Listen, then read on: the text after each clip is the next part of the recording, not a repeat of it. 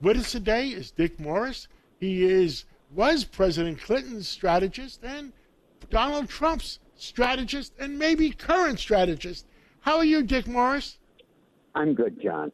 I'm doing well. There's so many things happening in the world, uh, Dick. What would you, where would you like to start with today, this morning? Well, I think there's been a fundamental transformation in the Republican nomination race for president. And I think Donald Trump is in the process of delivering a one punch knockout of Ron DeSantis. And while he's at it, Mike Pence. Uh, both of those guys have endorsed the plan that Paul Ryan put forward when he was Speaker to raise the retirement age of Social Security to 70, to lower the cost of living adjustment, and to give people the option of privatizing their Social Security benefits. Uh, and th- those are those amount to very significant cuts in the Social Security program. And uh, DeSantis voted for them in 20, 2013 and 2015. I think it might be 11 and 13. And I think that was the kiss of death. I think that he cannot possibly win an election with that.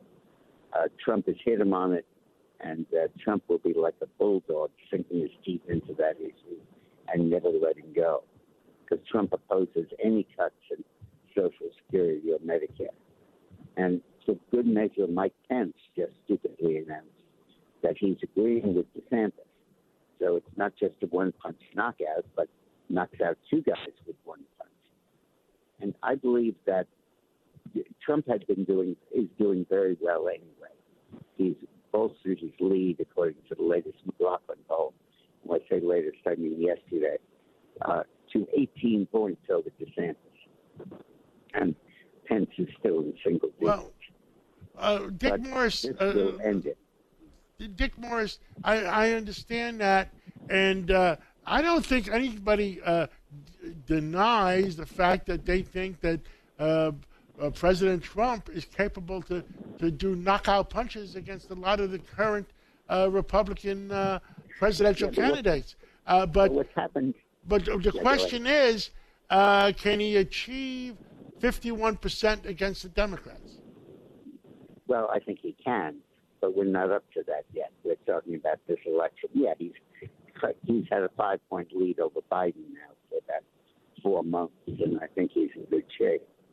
And who knows if it'll be Biden or there'll be a fierce Democratic primary. But I think that the major change in the last three months is that DeSantis has faded. He's lost about 15 points of support in the hit matchup against Trump. And with the Social Security position, he's absolutely killed himself.